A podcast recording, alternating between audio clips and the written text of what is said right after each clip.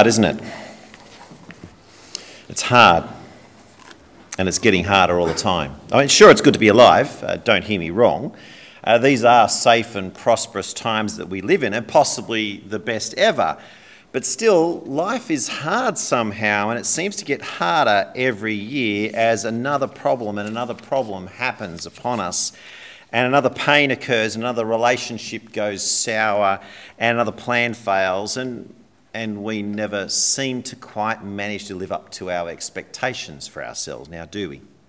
Sometimes it feels like a smarter decision to just stay in bed. I think if I was the writer of the Lamentations, I think that might have been where I wrote it from. It's heavy, and they're facing up to the truth that life is hard. You ever feel like that? Yeah, I know I do. What happened to those optimistic, hopeful people we used to be? Bright-eyed and bushy-tailed like the kids were down here earlier on.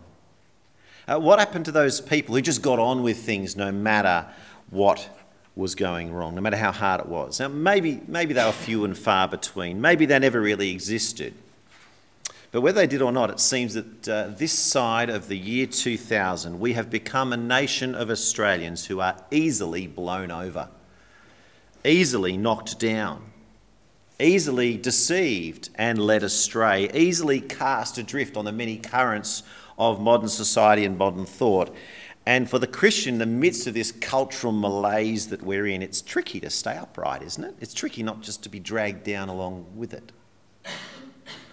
It's hard to be hopeful and purposeful. It's hard to stay on course when everyone around us is so easily blown over and encourages us to be blown over with them. What do we want to hear when someone's asked you the question, how are you going today? Well, you know, it's all about which complaint can we bring out first. Let's one-up each other on our complaints, shall we? We're all blown over by the challenges of life, and we're led astray by the latest trends and ideas that consume our nation. It seems that we're missing something, that we're missing the ballast that we need to keep us upright, the ballast that will keep us on track when we're buffeted by false ideas and false people and problems that knock us off our feet. But hold on a moment. There's a problem here, isn't there? What on earth is ballast? Does anyone here know what ballast is?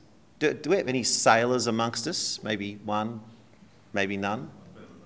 You've been on a boat before? Everyone, a few people know ballast? Ballast? What's ballast? Ballast is the weight that keeps the ship ballast. Yeah. Yes, it's the centre of gravity. It works for all kinds of things, but that's a great way to put it. In a boat, it's the ballast, it's the weight down low that keeps the boat balanced. It keeps it upright, it keeps it straight, it keeps it staying over. Do you remember those old clipper ships of the 1800s? None of us were alive then, but do you remember those big sailing ships? I'm presuming none of us were alive then. They were huge vessels with an enormous mast and these huge sails, and how did they not just tip over?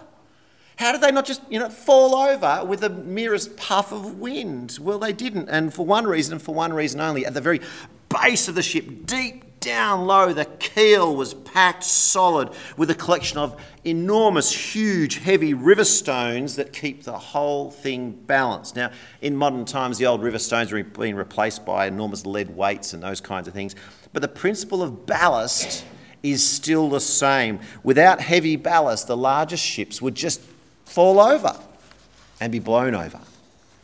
And just like ships need ballast, God knows that you and I also need heavy theological ballast in our Christian lives, deep down in us, to keep us upright. And just as the larger the ballast weight, the larger the ship could be, so also the greater the theological ballast in us, the stronger the Christian will be. The more certain the theological ballast, the less likely we will be blown over, the less likely we're to be led astray. And God, knowing this, moved John by his Spirit to inspire a letter to be written, a letter that would supply ballast to every Christian who took the time to read it. And that's what you guys are doing over the next few weeks. So today we're looking at this first chapter. Let's look at this chapter together. And in this first chapter, you can see on your outline, it says there, we're going to look at the messenger, the message, and the makeover, which will each introduce us to Christ, who is the ballast of our faith. And you'll be pleased to know we've already done the first point, too easily blown over. So as we come to God's Word, how about you make sure God's Word is open. Don't trust me, I'm a preacher, therefore you never trust the preacher. Make sure the preacher follows God's Word. So get your Bibles open, page 1207. If I don't say what matches there, then don't listen, because I'm giving you false ballast. So let's not do that. Let's pray, ask God to help me and you as you listen, and let's get God's Word open. Let's pray. Father, thank you so much that you are our God, that you know what we need. We think we know what we need, but we so often get that wrong. And that's why we've humbled ourselves and come to church this morning, that you would instruct us. And Father, would you use me now to proclaim your word clearly, faithfully and helpfully. And Father, would you lay deep ballast into our lives, the ballast of Christ, so that we might face this day with new hope and stay upright. And we pray it in Jesus' name. Amen. Well, first off, we have here the messenger in these four verses, and it's these first four verses who introduce us to John, who announces his desire here for fellowship with his readers, a fellowship that will make his joy complete. Now, we know it's the same John who wrote the Gospel of John because of what the letter contains in its content and the way that he wrote it. And you could, if you're a Greek scholar, you can go and have a look and you'll notice these things. And just like in his Gospel, John, once again, doesn't name himself. He doesn't say, oh, by the way, it's John, it's me who's writing, and the disciple Jesus loved. No, it's not. He doesn't. He seems to be more interested in other things. And he uses the plural we there. This is not the royal we that the Queen uses when she's referring to herself. No, this time he's referring to the whole company of apostles who were the first-hand flesh and blood witnesses, eyewitnesses of Jesus. It was they alongside John, verse 1, who saw with their eyes and heard with their ears and touched with their hands this man, Jesus, who is the word of life, who embodies eternal life, the Son of God, he says here, Jesus Christ our Lord. And this tells us that John's testimony, this message he's written to us, is not one that he dreamed up himself one day. Nor is it a message of philosophical wisdom or secret knowledge that only some people can gain access to. No. In company with the other apostles, he is proclaiming to us what they actually saw and heard as first-hand witnesses, so that we might join with them in believing those things that they saw and heard. For if we believe in the same things that they do, then we can have fellowship with them. And not just with them, he says here, but with God himself. And therefore it's also true, if we don't believe them, then we can't enjoy fellowship with them. Why not? It's because agreeing on common beliefs is how fellowship works. That's how it functions. For example, just before Christmas, one of my sons, my eldest son, injured his back jumping into a water hole out near Yonge. At the time, I was on a plane flying from Perth to Sydney. As I land, I've got all these messages on my phone, what's going on. Now, I didn't see it, I didn't hear it, I didn't touch it, I wasn't present. I was told the news by his friends who were there, and I had a choice at that moment. I was standing on this plane listening to their message. I could choose to believe their testimony and fellowship with them in acting on that information, or I could disbelieve their testimony. I could ignore their proclamation. I could doubt their message and not fellowship with them in how I spoke and what I did next. My fellowship with them pivoted on whether I believed them. And it's obvious, isn't it? Fellowship is established and built up where there is common belief. And fellowship is broken down where there is disbelief and reaction. Now, the same happens in year 13 every year as new students join us. We've got 90 students this year, and it's the common belief that we have in the Lord Jesus that is the starting point of the relationship, and all kinds of community then builds upon that over the course of the year, but it only starts because there's a common belief, and it's there that our fellowship begins. And it's true also here at your church. You believe the same things about Jesus, and if you're new today and you've never seen these people before, I'm telling you, they all believe the same things about Jesus, which is why they come here every single week. And that's why they have fellowship with each other that is rich and delightful, and they trust each other with their kids. I mean, where do they go? Who knows? I don't know where they are right now, but clearly they trust each other. And they've got so much fellowship that this church can organise itself into a functioning community with financial commitments and leadership structures and resources and buildings and responsibilities and reports. And you're going to have an annual general meeting that's going to express all these things. And But you can do all this only because of your common belief. And because of that, you therefore not just have organisation, you also have joy, real joy.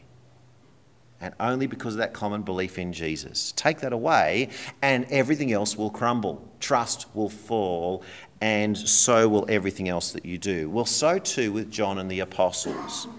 Their joy will be complete if fellowship with John's dear children here can be built up and maintained by their common belief in Jesus. It starts there and it filters all the way through. And better still, he says here that if we have fellowship with John and the apostles through what we believe in common with them, then actually we have fellowship with God himself. Did you notice that? Verse 3 tells us the apostles' fellowship is with the Father and his Son, Jesus Christ. Now that's some kind of incentive, isn't it? That's the kind of incentive we need to listen to a message. If we're going to get fellowship with God because we listen and believe what he says here, well, tell me more, John. And so he goes on.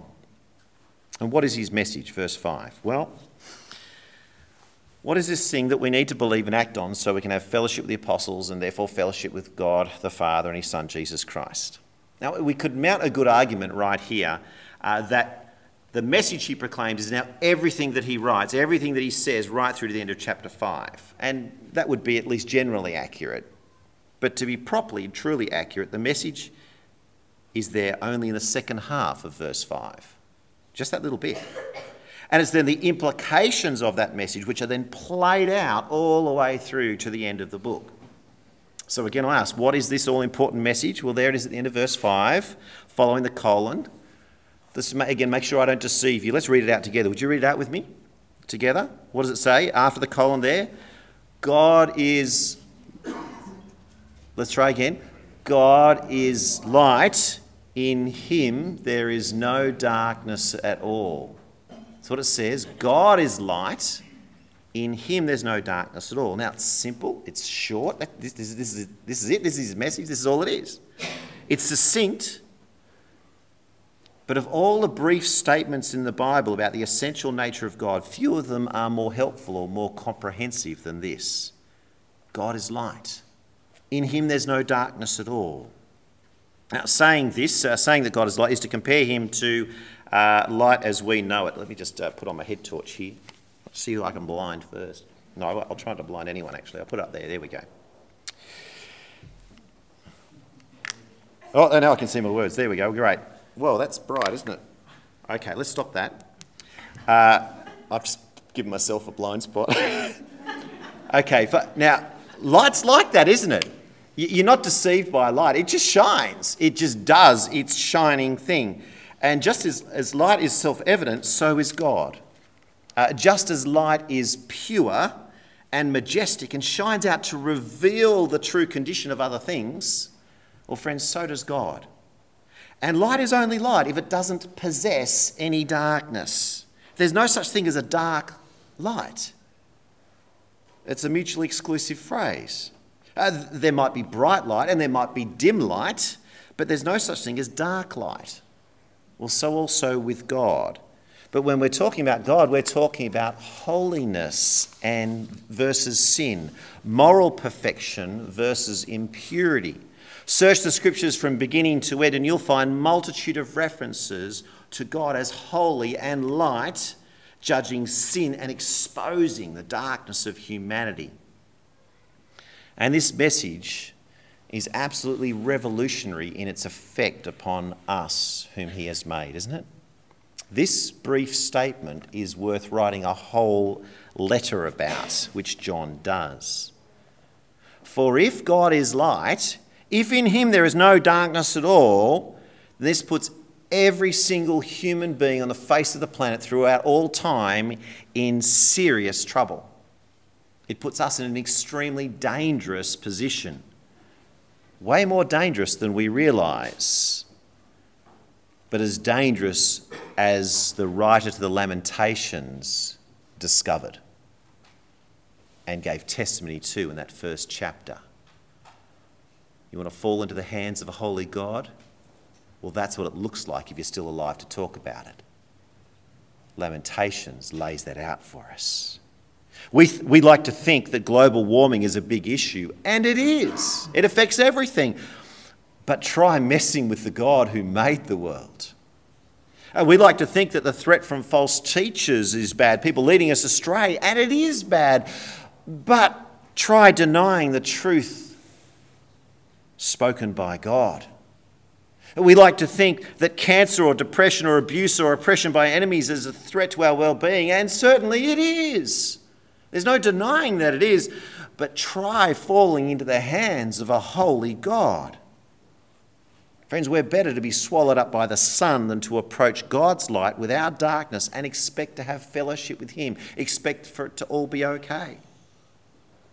Brothers and sisters, what are we to do? How are we to survive? If this is truly what God is like, if John, who's met him, this is actually what he's like, then how can we survive? How can you and I, with our dark hearts and our darker minds and our dark tongues and our dark intentions, come before a God who is light? How could we ever survive? It's an impossible problem for us to solve, isn't it? It's like NASA trying to land a spaceship on the sun. You notice they're not looking that direction. They keep looking the other direction. Let's go further away from the sun. Let's go to Mars next.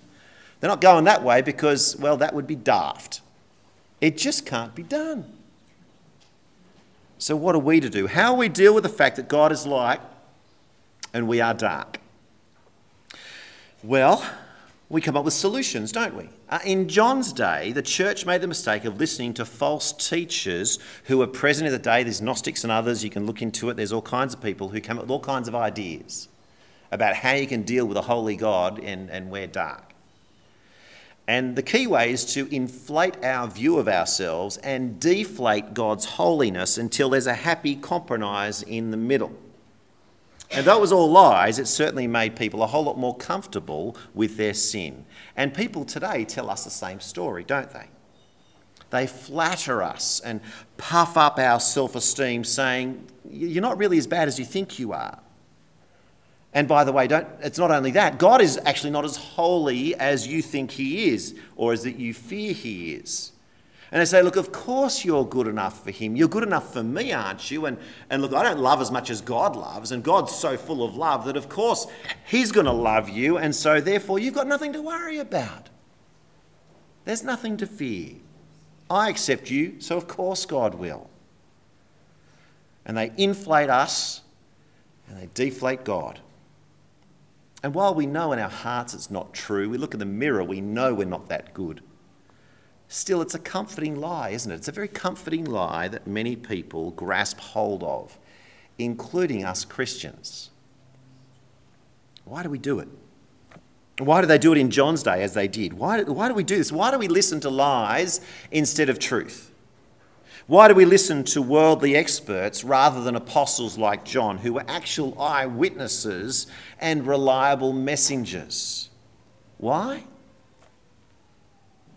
Well, if we actually pause to listen to John, it just won't be comfortable. It won't be comfortable at all. And you guys are choosing to sit in these lovely, comfortable chairs in this lovely, comfortable place rather than the old building. Why are you doing that? It's just way more comfortable, isn't it? And we just choose comfort. I mean, why do you choose your bed each night rather than the floor? Well, dumb question, because it's comfortable. We like comfort. It won't be comfortable to do otherwise, and therefore if we listen to John, it won't be the lovely comfortable massage chair we would like it to be. Instead, it will be an all of life makeover, and no one wants to change that much now, do we? But if we do listen to John, it will be a makeover that is very uncomfortable, yes it will, but it will be a makeover that will defend us against the false claims, the false teachers, which are the same false claims that we tell ourselves every day when we get up. It'll be a makeover that supplies the ballast down deep that we need to survive the storms of life rather than being blown over so easily as we are. Do you want a makeover like that? Do you have people in your life that you love that need a makeover like that? Well, if so, there's only one place we can go, and it's to God's Word, because that's where the makeover happens. And that's where we're going to go right now. Are you willing to have a look at it? Maybe just come on the journey with me, and let's kick the tires of this makeover and have a look at it. Or keep your eyes and your minds open, because that's what we're going to do now as we look at these next few verses. Let's check out this makeover and see what it's made up of.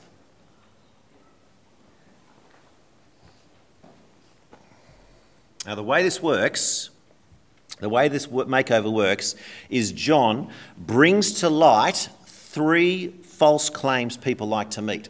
He drags each of these claims out of our hearts and into the light of God, who then exposes them with the truth. And then he shows us with each of them a better way than the way we have been going. Look at your Bibles there. You'll see three statements that all begin with the words, if we claim. If we claim. Just look for the word if, you'll find it. Look and you'll see them there in verses 6, 8 and 10. And one at a time, each of these if we claim statements is condemned by John as false, and then the truth about Jesus is used to replace that false claim. So if this, but that.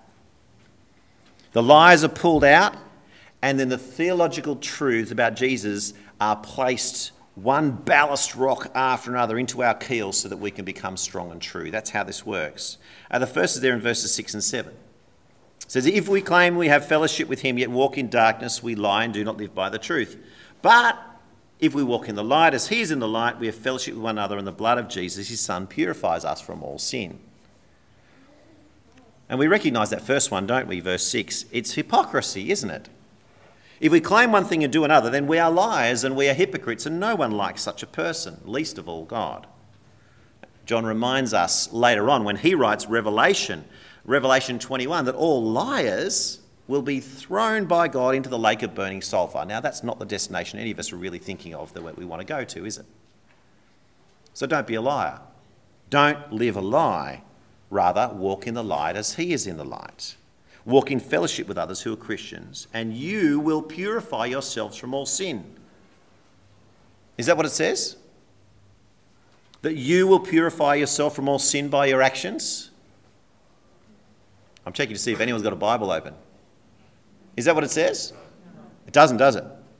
That's what we want it to say. And if this was a self-motivation talk, that's exactly what it would say. If this was a non-Christian psychologist, that's exactly what it would say. You can fix this yourself. But it doesn't say that, does it? It says, the blood of Jesus, his son, purifies us from all sin. It's the blood of Jesus that avails for you and for me. It's the blood of Jesus we sang about in And Can It Be that brings light into that dark place and sets the prisoner free. I walk not in the light of my own holiness, but I need to walk in the light of the cross, for my total forgiveness is bought at the price of his blood. So John's saying he claimed Jesus' blood for yourself and then walk in the light, because if you have his blood and walk in darkness, then you're self-condemned. But walk in the light of the cross, and you're purified again and again and again by his blood, which availeth much for all those who trust him. Now that's the kind of ballast we need, isn't it? Pull us out of the way and stick Christ in instead. But there's more. The second's there, verses 8 and 9. If we claim to be without sin, we deceive ourselves, the truth is not in us. But if we confess our sins, he is faithful and just and will forgive us our sins and purify us from all unrighteousness. Now, the problem claimed there in verse 8, it's a denial of sin in our nature. It's to say that, look, you might be sinful, but I can tell you I'm not. I don't have sin in my nature. And yet denial of the truth, no matter how loud we like to shout about it, still does not actually change the truth, does it? And God's light cuts right through it. We see that in the Garden of Eden, don't we, with Adam and Eve there. That was Adam's attempt in the Garden of Eden to say it wasn't his fault. It was the fault of the woman that you put here with me, God. It's not my fault, God. It's your fault, and it's her fault. You put her here with me. You put that blasted tree here. What did you do that for? That was stupid. And then you caused me to stumble, and she pushed me. I'm completely innocent of my crime. I did nothing. It's your fault. It's her fault. And God shines the bright light of the truth on that. Rubbish! That's rubbish. He says it much more gently, doesn't it? Rubbish, Adam. Your real problem is not outside of you. Your real problem is that the truth is not in you. And if you have no truth in you, then you're devoid of light, you're full of darkness, and you have no place with God, and he's cast out. Instead of this, friends, let's be truthful about our sin, as we are advised there in verse 9. Don't deny your sin or cover over your sin. Don't mitigate it or distribute it around to others. Let's own up. Let's fess up to its existence in our hearts. Acknowledge sin in your nature, but don't stop there and wallow in it. No. Now place yourself in God's merciful hands, because it is he who is faithful and just. It's he who loves the light of the truth, and therefore what you see here, he promises to forgive our sins and purify us from all unrighteousness, if only we will come to him and actually do that confession, if only we'll be truthful about it. And once more we say, isn't that the kind of ballast that we truly need in our lives? But there's still one more.